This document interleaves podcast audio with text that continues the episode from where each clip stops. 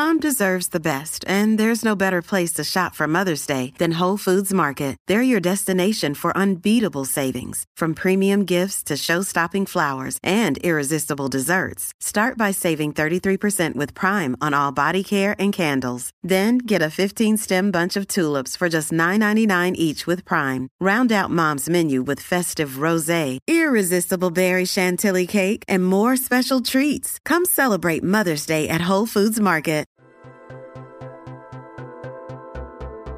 Hello, welcome to Ask Us Anything, where popular science answers your most outlandish, mind burning questions from what the universe is made of to why not everyone can touch their toes.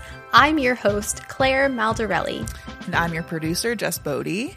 Let's dive into today's question. Yeah, so this week's question is Can I boost my immune system?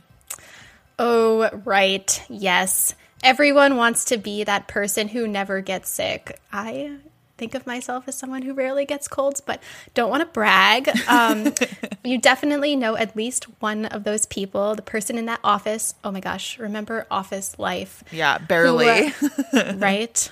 Who somehow skips the bug that's traveling from cubicle to cubicle, or the one that doesn't come down with a cold even when the entire family falls victim. And considering we're still in the throes of a pretty severe, I would say, viral pandemic. Yeah, pretty severe, just a little. Yeah. Yeah. Shoring up that kind of apparent super immunity feels even more imperative. So it's an enticing idea. Perform certain activities or eat certain things, and perhaps you could become an illness fighting ninja. I love the idea of being a ninja in any form. Yeah. but okay, Unfortunately, it's not exactly how the immune system works, but there is hope. More on that in a minute. If you're struggling to lose weight, you've probably heard about weight loss medications like Wegovy or Zepbound, and you might be wondering if they're right for you. Meet PlushCare, a leading telehealth provider with doctors who are there for you day and night to partner with you in your weight loss journey. If you qualify, they can safely prescribe you medication from the comfort of your own home.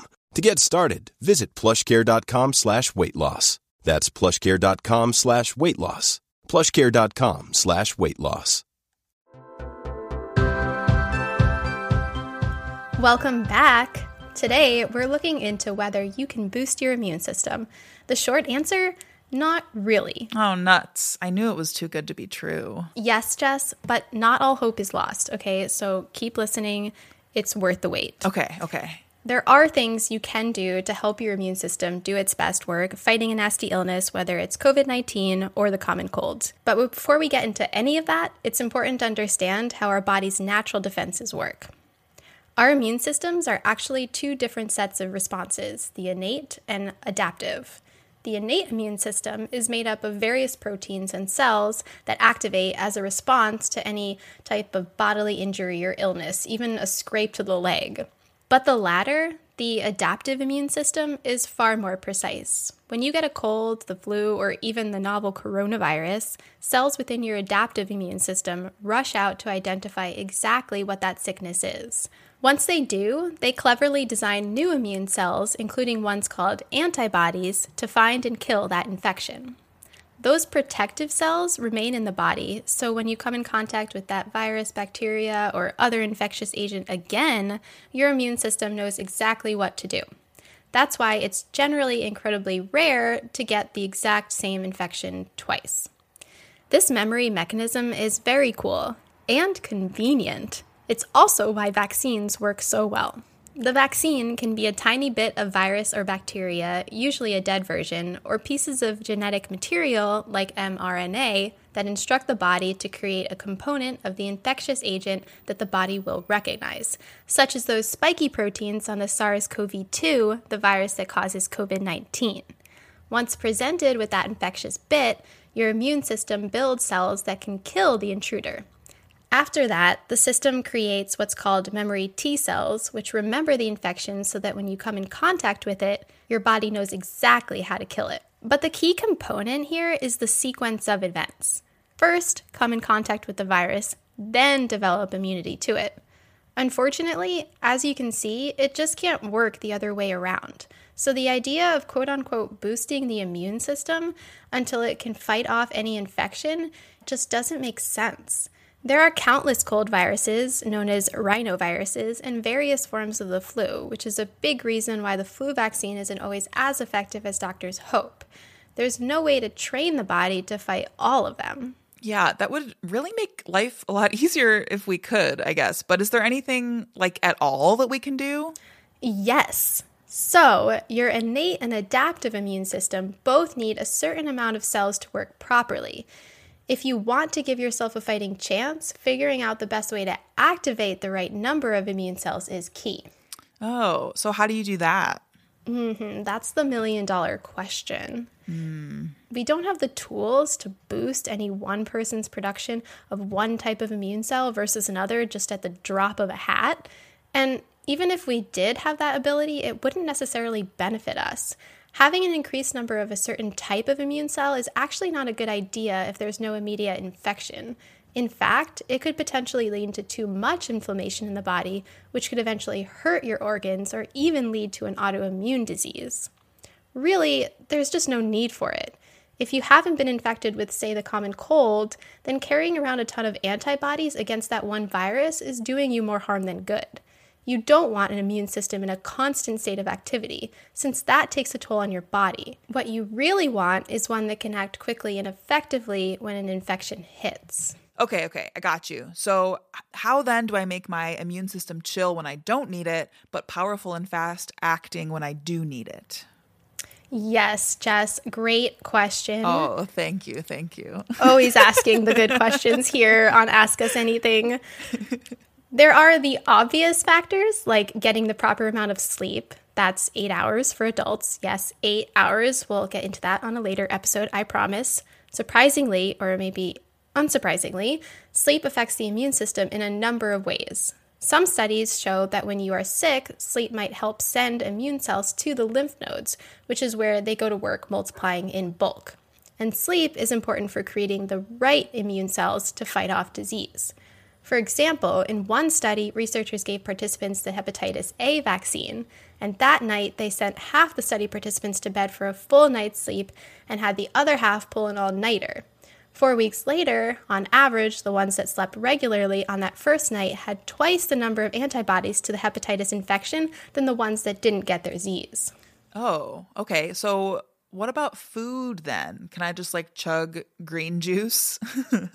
green juice. I feel like that's the answer to so many things. Um, Sort of. So, in terms of nutrition, eating a well balanced diet will keep your immune system balanced too. On a macronutrient front, studies show that protein might be particularly important for a strong immune system. Protein is key to forming every cell in the body, immune ones included. More specifically, protein contains an amino acid called L arginine, which immunologists suspect helps generate specific types of T cells called helper Ts. These cells show the rest of the immune system what the virus looks like so that it can generate specific cells to fight it. Consuming protein with L arginine, which is found in red meat, poultry, fish, and dairy, according to Megan Meyer, Director of Science Communication at the International Food Information Council, which is a nonprofit organization focused on providing science backed nutrition research to the public, is a way to ensure your body is making the right amount of T cells. And consuming enough protein overall is a way to ensure you'll have plenty of T cells in the event you are confronted with an infectious disease. Things like your height, weight, and how much you exercise all influence how much protein your body needs. But the average person requires 0.36 grams per pound of body weight. So, a good way to get a rough estimate of how much protein you need is to multiply 0.36 by your weight. So, for example, someone weighing 160 pounds would need about 58 grams of protein per day. For reference, a chicken leg is about 12.4 grams of protein, or one fifth of that person's daily needs. Oh, so you just need like five chicken legs and you're good. Yeah, five chicken legs a day keeps the doctor away. okay, but on the micronutrient scale, there are also a few standouts. Perhaps the most well studied is zinc. a few very good double blind placebo controlled trials, which is the quote unquote gold standard of scientific research, using zinc lozenges at the start of a common cold reduced the duration and severity of the infection. And a comprehensive review of nearly 20 trials and more than 1,700 participants also showed that the element did decrease symptom duration of the common cold, though only by a day. And researchers do have an idea of how it works. Due to their unique shapes, zinc atoms are able to literally attach themselves to the rhinovirus and prevent it from further infecting the person. So, eating foods with the element on a regular basis, which include red meat, seafood, and whole grains, as well as some fortified foods like breakfast cereals, and taking zinc supplements can potentially prevent and decrease the severity of a common cold infection, though it is no magic bullet and it will certainly not get rid of the cold entirely. Luckily, other micronutrients can help too. For example, one study out of the British Medical Journal found that vitamin D supplements reduce the risk of respiratory infections, and another, done on school age children in Japan, found that vitamin D reduced the risk of influenza. A number of recent studies have linked low vitamin D levels with severe COVID 19, but more studies are absolutely needed to make any definitive conclusions or recommendations. So, the bottom line is that sleeping well and eating a wide variety of fruits, vegetables, and proteins will help your body maintain a healthy and stable immune system, one that can jump into action as soon as you need it. And of course, get your flu shot and COVID 19 vaccine when it becomes available to you. You don't have to tell me twice. Thanks, Claire. My pleasure. Got a question for the editors at Popular Science? Send an email to ask at popsci.com. We'll be back soon to answer more questions. Ask Us Anything is produced by the editors of Popular Science. This episode was written and reported by me, Claire Maldarelli, with additional editing and audio engineering by Jess Boddy. Big thanks to Billy Cadden for writing our theme song and to Katie Beloff for creating our logo. If you like our show, consider rating it on Apple Podcasts and leaving a review. It helps us a lot. For more PopSci audio content, be sure to check out our sibling podcast, The Weirdest Thing I Learned This Week. I'm Claire Maldarelli. Thanks for listening.